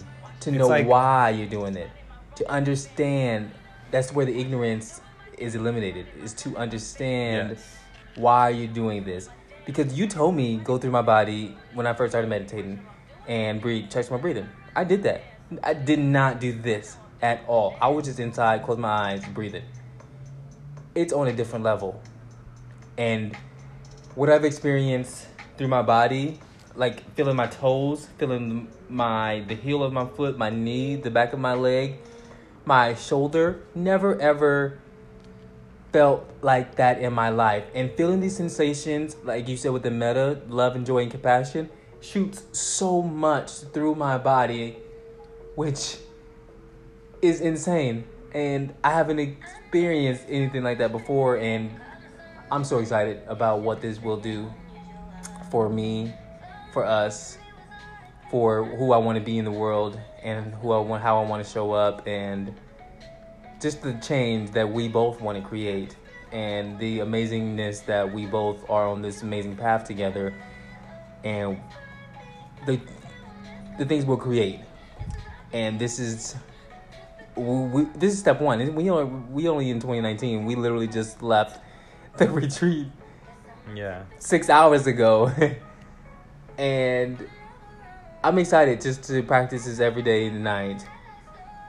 And it's gonna be a challenge, but this It's is definitely a lifelong Yes. process. I don't expect to perfect this practice or technique this year, next year. this year, year, next year. Mhm. Yeah, exactly. Like this, this is a lifelong journey, which is everything. I think is something that I want to continue doing. Yeah, we will. I will. Every morning, every Yeah. day. So, later, this is thi- really this experience really cha- this 10 days changed me. And of course I'm still the same person, but it changed me in a fact in the way I wasn't even expecting change because I just came in thinking that I was going to learn how to meditate. But this was an experience that was needed and that I wanted, I, I needed to do. yes, I feel like these 10 days is a life changing experience, not just for you, but for many. Yep. And um, I just highly suggest that if you're curious, if you are strong willed or want to be a person who is um, a master of your own mind, Mhm. then Master of your own mind. do your you know research and look it up for yourself you know you could take our word for it but the best thing to do is e- experience it for yourself Yes. All right. So now, to wrap things up, we're gonna ask each other some questions about our experience during the retreat that yes want to find out. so you, you want to start or you want me to? yeah so um so you said you wanted to leave on day seven or eight uh, what are the factors that come into play that made you want to stay and how did you find that strength to not leave Well, I really wanted to leave because I can never. oh yeah you had your pack your bags packed on day eight I, I, I really packed my bags on day eight just to get my mind ready because I, I had to. I had to do. I, I was. I was really ready to go. I was just so fed up staying up all night, of not getting any sleep. And day, actually day nine and ten, I was really. I, I felt it the most, but. I couldn't breathe ever since the first day, and that was literally seven. That's that was ten days of not breathing, but up to day seven and eight when I wanted to leave. That was a week of not being able to breathe Mhm. for all those hours and ten hours of meditation. I just, I was ready to go, and that's when I talked to one of the managers and asked him, "What can I do?" Because I don't know if I can deal with this anymore. Mhm. And I actually um, cried one night, I think on the third or fourth night, um, just because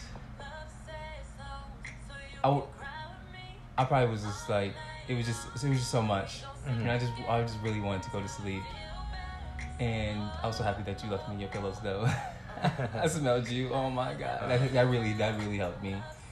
But you were definitely the reason I kept thinking about you. And I was just first it started out selfishly Mhm. because I was like, well, he better leave with me because I'm feeling like this.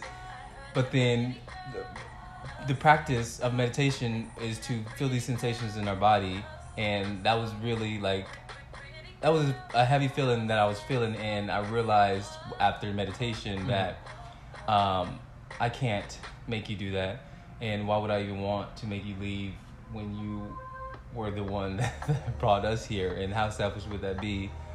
So I was just like, okay, he's here, his brother's here. When this gets finished, it'll be much better than what I think it is right now. Mhm. So you played a big role into me staying and just to not let you down. And also myself, just how hard I like working and I like challenges. Mhm. And I looked at that as a challenge. It, w- it definitely was a challenge. It was. Yeah. It was. And every night, I just, after nine o'clock, us getting dismissed, I wanted to go to sleep. Mhm. Nine o'clock, looking at the clock, 10 o'clock. Yeah, you dipped. You were 11 like the o'clock. first one to I- dip. Yeah, I was. And I was right by the door, too. 11 o'clock, up. 12 o'clock, up. Yeah. And just trying to breathe, because I couldn't lay down. And I would just sit up in my bed. And I just had all this time to think. And I was just trying to get myself out of my head. And I was in my head a lot. But the technique definitely helped me focus on my body. And after the first, after day four, when we learned Vipassana, I started meditating Mhm. um, through with the sensations, Yeah. and that kind of helped Mhm. relieve some, but not too, not so much where I was able to go to sleep. Mm. But it still it relieved some where I was able to breathe a little bit deeper, but not enough to go to sleep.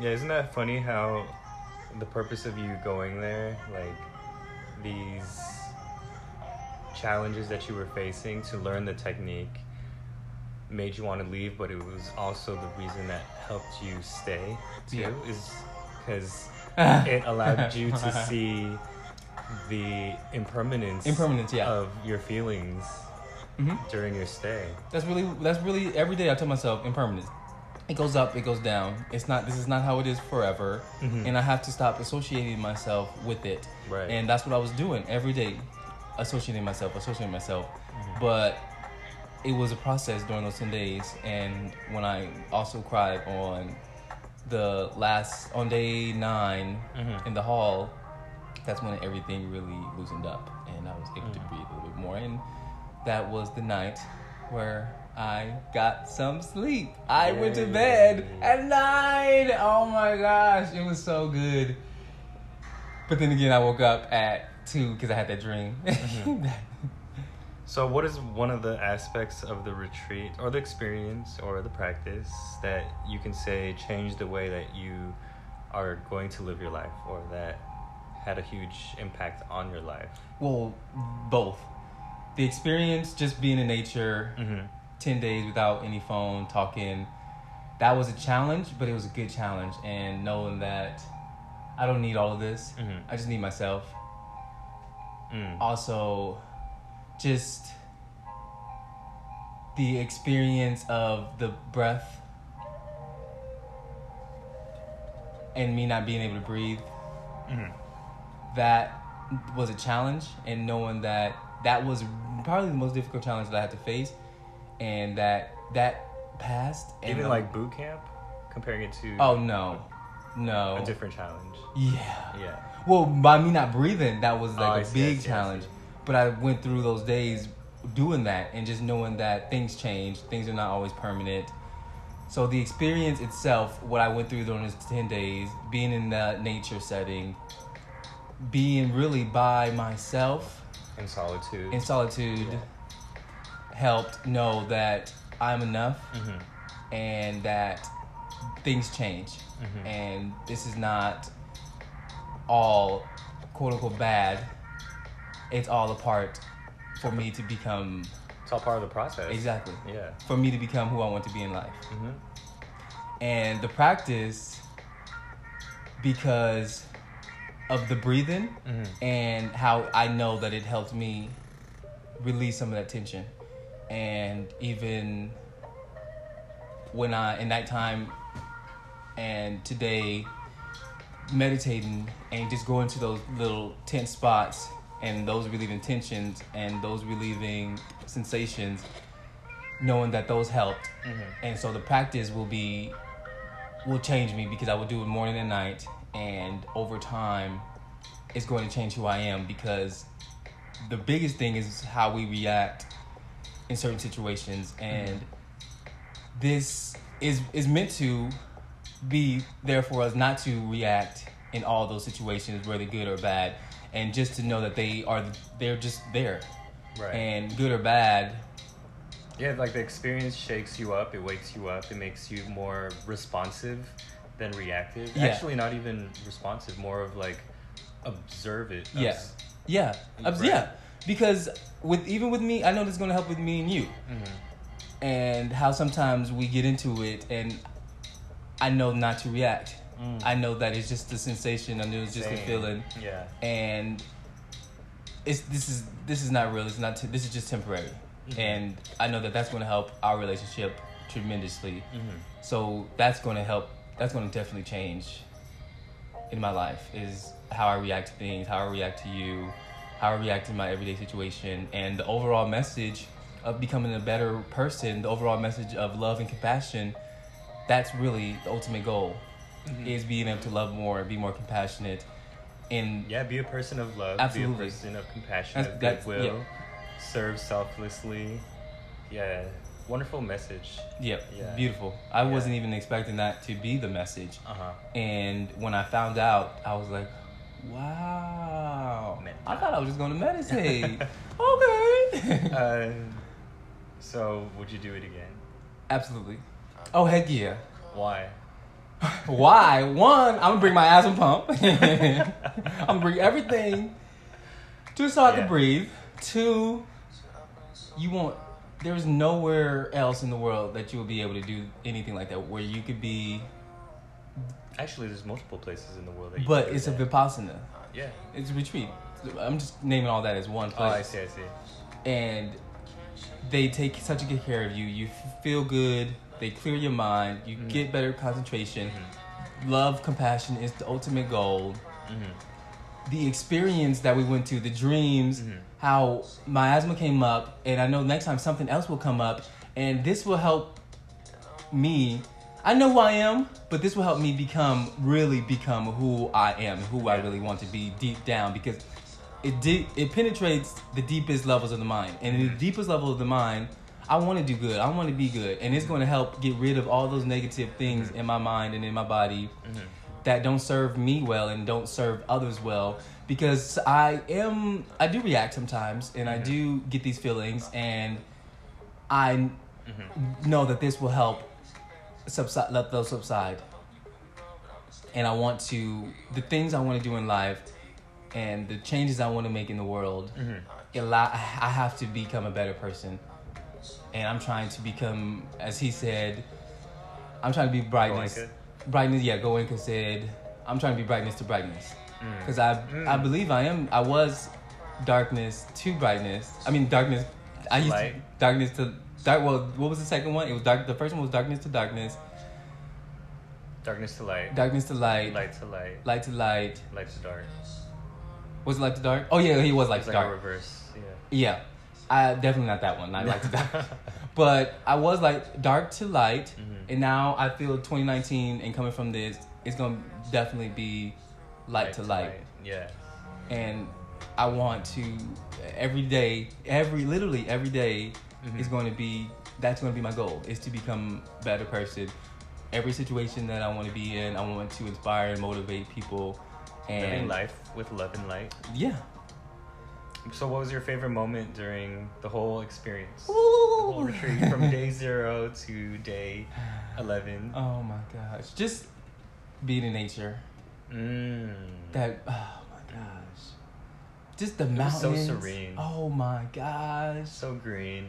It was the trees, the birds, the squares. Oh, and the deers that I saw. Oh, when I walked up on that deer, my face and just body just was like, no I way. you saw those animals. No way. and the deer knew I was there because we was walking. He was walking, and then it stopped, looked at me. I stopped and looked at it, and then started walking a little bit more, and then it It stopped, looked like looked at me. a deer in headlights. Yeah. Like, his eyes. That's gonna be my. That's my animal Your of the year. Mm-hmm. Mm. You look like a Um, deer. Thank you. Bambi. Aw. and then after the hall, that was only one when I saw it the first time. And then after we meditated, there was four. It was the whole family. There's like, uh oh, y'all, we gotta go. There's like boom, boom, boom, wow, running up out of there. That definitely. Um. Also, how I dreamed the snow, and then the next day it rained, and then snowed at the top of the mountains. That was one of my favorite parts. Also, the food, the food, vegetarian food. How I definitely want to change that part about me is eating animal products and Oh just yes, I- changing that whole aspect. I think the menu, the food, the recipes, just the eating habits that we had there, I really want to have that influence the way that we eat Yep. in our day to day lives. So simple, so Mhm. easy, so green, and So simple. yeah, So simple. so simple. And I was satisfied every day. Less processed, L- s- just- much less yeah, processed. yeah. Much less processed. So much flavor. Mhm. And that stir fry, that curry. Oh, Oh, yeah. man. But coming back into this like day-to-day world, it's very challenging. You find yourself faced with like like loaded mashed potatoes the other day.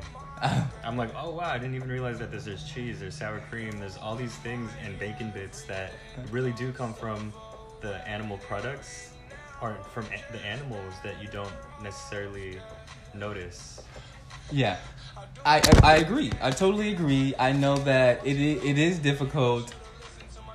I know that it is difficult being in this world that we live in. Fast food restaurants here and there. Where can we go to get some honest, good food? There are places, There are but why we have eh, why we have to spend an arm and a leg? That's And podcast. that is. That really is. And that's one of my life goals is to, because I'm trying to feed a million people in my lifetime. And I'm trying to feed good, nutritious, Yeah. wholesome food. Because food is the only we are literally what we eat, literally. And if we eat all this processed, it's changing us down to our DNA. And that's we don't know that. We just oh I'm hungry. I'm about to go get something to eat real Yeah. quick. It's easy to go to McDonald's and get a, a burger or some It's what very el- else Subway. the point where shout out to all the vegans because it's cha- cha- very very challenging shout out to the people that do eat meat that, that understand where the food comes from where you're getting your animal products because it's okay to eat meat It is, It and definitely is. even It's if I could, I would do that. Mhm. S- more Like, sustainable. understanding where The food is came coming from, and just how being the animal was conscious- raised. Yeah, being a conscious eater Conscious, not yeah. necessarily quitting Yep. and doing all that but just knowing where I love a good burger. food comes from yeah um how was the cow raised? That's what I want to know, and I want to be able to Mhm. get that to that point in my life where I'm able to eat like that, and I'm able to feed my family like that, Yeah. and I'm able to give other people that type of good nutrition. even the opportunity to eat consciously yeah, because it's a privilege, yes and I want that definitely privilege, to be able to give to others. Mhm. because it, it's definitely a change. Yeah, and it goes really down deep into the mind. So, any more? no i think that's all the questions i have for you Okay, well, Yeah. If i do it'll come out and i'll ask well, I got some for you too. sure So, what are three? What are three things that you take away from this experience, your second experience, not necessarily not your first one, just this one? You being a server, being in the kitchen, not meditating ten hours a day, looking Mhm. at how Mhm. we were, which Yeah. was how you were uh-huh back then, and you being on the operating side of the serving side um i can definitely say that vipassana is hard work for sure regardless of whether you are sitting regardless of whether you are serving regardless if you're practicing the, the technique outside in the daily world You said hard, and you told me not to use the word hard. it is hard work Not challenging. no Oh. not challenging it is hard work no because when i say hard hard work it doesn't mean i'm saying that it's hard okay. I'm saying that the work is hard. Like, it's challenging, but it really is hard. Mm. Like, we are penetrating the deepest levels oh, of our that's true. You was. Oh, you. That's true. You was Yeah. meditating still on top of. Still, to operating the that stuff. example. I know you sat in front too. It was to the point where I wake up at like four, four, four every day in the morning, and from that point on till lights out at 10 p.m., my mind was literally work mode, where there was really no in between. Even if I was on a break or if I was eating, my mindset was I couldn't even eat until everyone in the dining room was eating, and I felt confident that I didn't have to go back out there to, you know, like refill the oatmeal. Is that why you didn't come out? Because you felt confident? Because I remember there Yeah, were moments where I did not see you at all again. Yeah, towards I didn't come Not back. I was looking for you. I didn't come back, but there was always other people like just hopping in. Mm, While I yeah. was Okay, eating. that's true. Uh, but yeah, Vipassana is hard work. Two, that I know nothing, meaning that regardless of how much information we're learning, regardless of you know how many courses we take, how many degrees we earn, and all these things that we read, My all favorite these quote. things that we gain like this intellectual idea of we really still don't know and to the core it is about the experience first understanding that we have to under to understand it on an experiential level. And shout out to Scotty the assistant course manager for sharing his life lesson that even he still doesn't know. He knows that he knows nothing still. And he is one of the most enlightened wise men that I've met in my path. So shout out to him for sharing his life lesson of not knowing anything You can have fun without the mental. You get it? Fundamental. My favorite quote by Socrates the man that knows something knows that he knows nothing at all. yeah I Erykah that Badu. exactly. And she, yeah, it started with her, and then I looked into that Yeah. quote, and I was like, ah. Mm. Uh, my third one is also. Um, what was the question again? Three Three things that ex- you take away from this second Oh. experience. The people, for sure. Mm. On my end, it was very much so. I think, like I said, 20 servers. We had the opportunity to have noble speech, meaning that actually noble speech is more challenging than noble silence because we couldn't tell a lie. We couldn't chit chat. We couldn't gossip, and it, it's these things that we don't realize on a conscious level that we're doing Yeah. especially in the day-to-day world of like allowing these negative energies to just come out whether we're talking about some other person our egos coming out to speak negatively on others or someone else we kind of have to catch ourselves that's that was me in these moments of serving of like oh, okay let me reframe that into let me like say this differently so i'm not gossiping so i'm not Mm. like accidentally telling a lie or something like Yeah. that. But the people, for sure, conversations with them were amazing, all authentic, true to themselves. Everyone was on their own path. Uh, they're just amazing, amazing people. Yeah. Um, very encouraging of um, authenticity, very encouraging, and they stand for something. Yeah. I think that was the biggest thing is they that they stand for something. They were authentic to who they are, and they're still on this path. A lot of Mhm. the people I've met were 50 plus in age, and they had the most youthful energy, youthful spirit that I've ever met. And to me, it was so inspiring to be around because it has taught me that age is just a number and our body is what ages but our mind and our spirit you know like that's up to us to remain youthful and i'm all about that youthful spirit Yes, you are definitely youth culture. youth culture people said they seen me transcend from a boy to a man Mm. in a matter of 10 days And I believe him. Uh, You believe them, right? oh yes Oh, absolutely. Yeah. And when I saw you, when at first I was just like, okay, you can go serve. yeah But when I seen you like during the minute, I was like, wow, I am so proud of you. Look at you. Look at that's my man, y'all. My man. and whenever people like did you know send out their appreciation for what i was doing at the end of the 10 days i just say of course because that's what i'm here to do i'm not here to you know like say like i was trying to get paid for this or that this I had to do it. my yeah like i had to do it no i was it's like of course you know Of like of course course. this is this service is for you guys Yes. the service is for all the students i'm not doing this for any anything else You clicked the I'm serve button to serve because you Mhm. wanted to do that for the other people. hmm Because people matter most. Exactly. People, people matter most. And number three, the people. Yeah. Good, good.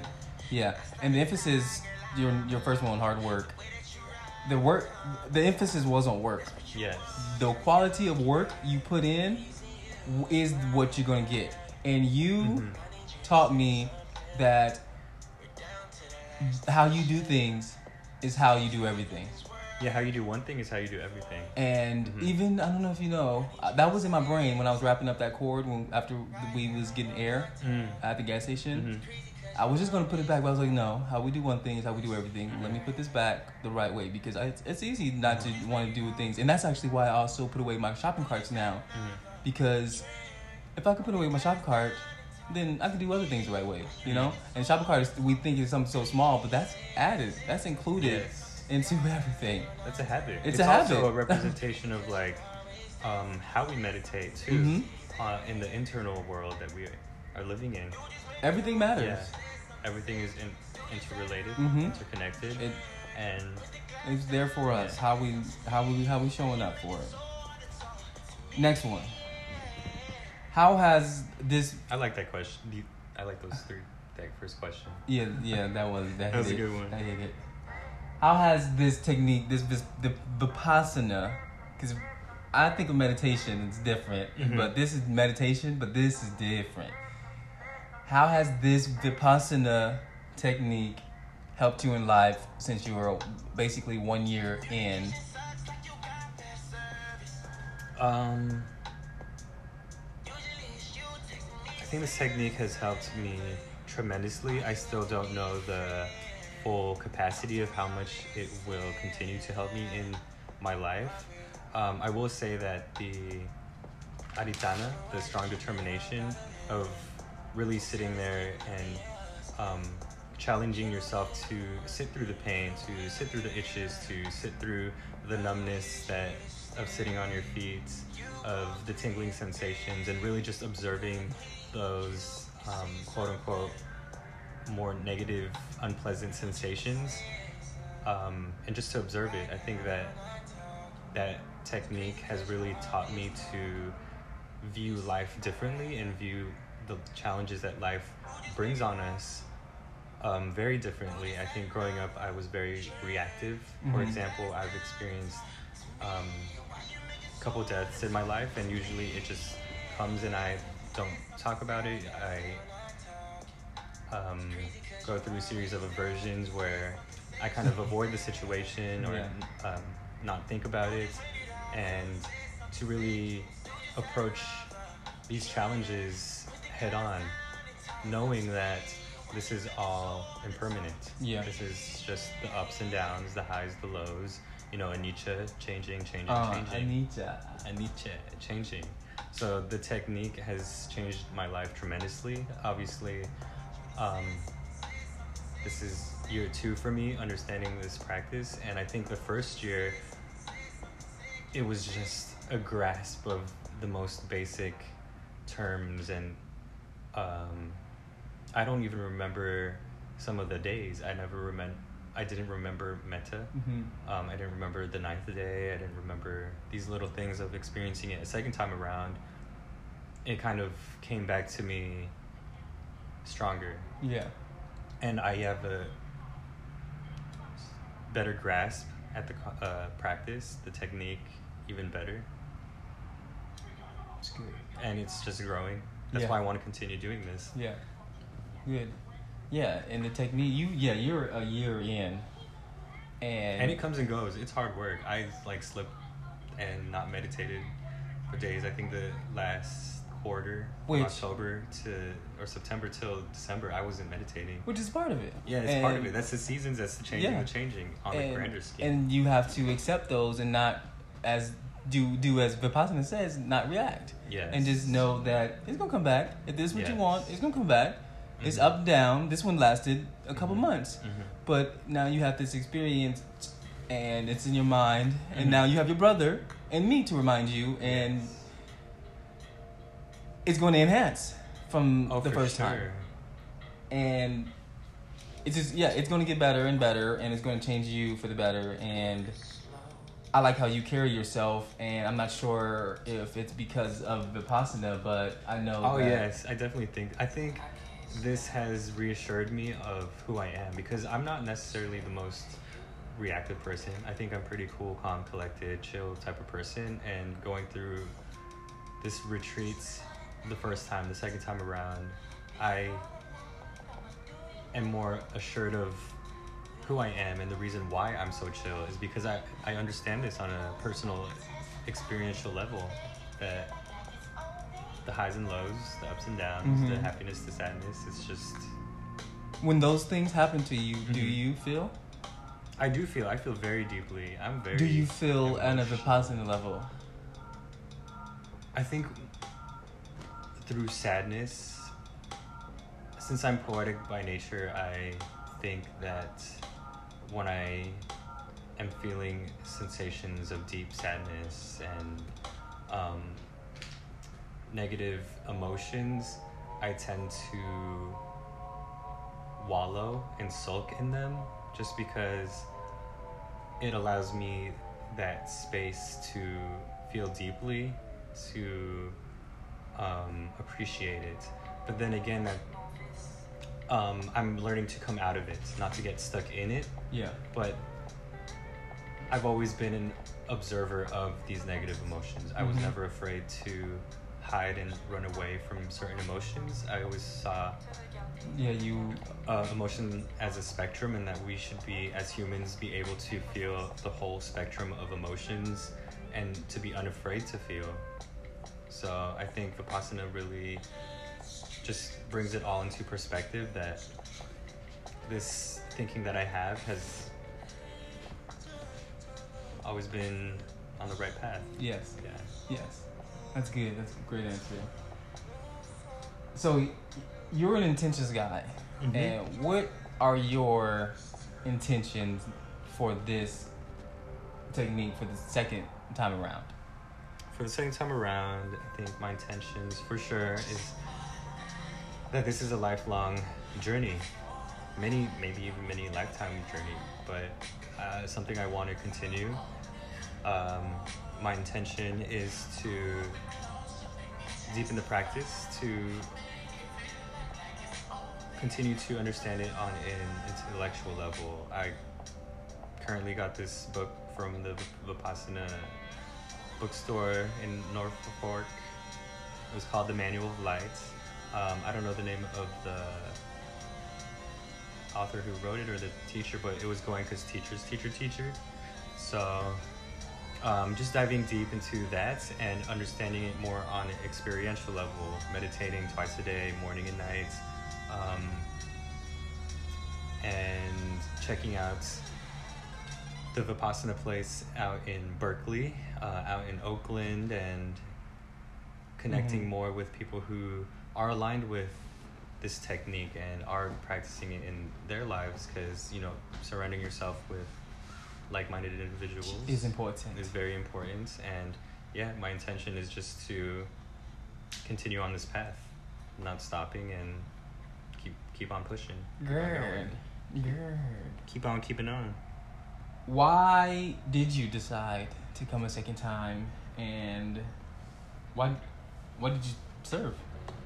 So the funny thing is, I wanted to come back a second time, but literally right after the first um, retreat last year, I was like, I'm not gonna do this for another like two, three years. This was intense. This was. Oh, I thought the same thing. yeah, I'm like, this is a lot to even process, and I did it by myself. And what's funny is What? Goenka, Mhm. our teacher, Yeah. had the same intention, and he also packed his bags. Mm. Ah, just now thinking about it, he also packed his bags Yeah, and was yeah, ready yeah. to go. But he said that one of the teachers stopped him and told him to do one more day, Mm. and that was the day that changed him. But yeah, good. Mm. Yeah, so I didn't want to go back. I know I wanted to come back, but not for another couple years. And when September hit, uh, I applied. And what made me decide to serve was that I'm like, you know, let me experience the other spectrum of this retreat and serve because, like I said, the in hindsight, I realized that a lot of these um, comfort factors that I had during the first retreat was because of the servers. It was because of the food. It was because of um, yes. the setup and you know like making things accessible, feeling like um, we were being taken care of, that I was being taken care of, that things were in abundance, and I wanted to provide that for um, new students like you and my brother. Mhm. I wanted to provide and just really serve full heartedly, and that's something I've never done before. So I think that's why I wanted to serve was to help out. But to come back a second time a year later, I didn't fully grasp how much I didn't grasp the practice, and I just wanted to dive in and experience it on a Mhm. deeper level. Mhm. And it was deeper for you. Yes. Oh yeah, it sounds like it was because you experienced a lot. And you met a lot of people, and you recited a lot of poems for people, and Yes. you're a poetic by nature, right? I'm not a poet. I'm just poetic by nature. so, Mr. Poetic by nature, can you recite a poem for your experience at the retreat for us? Yes. Uh, I just want to say shout outs to the servers who really opened my eyes on just being who I am, have allowing me insights to see where I fit where I fit in in a social space of being this person who writes poetry. Um, shout out to Carly, to Terry, to Anish, to Hong, to the many people of to Kazi, the, all of the servers who really um, inspired me and allowed me to recite a poem for them, to Melissa, to all these other people. Who are part of you now? hmm You So so beautiful, such beautiful. But yes, I'll recite a poem. Um, okay.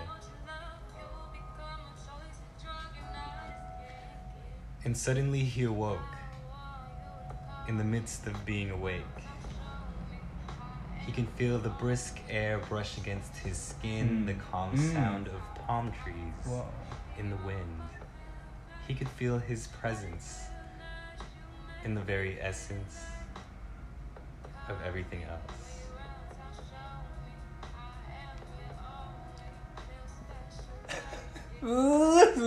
that's my man.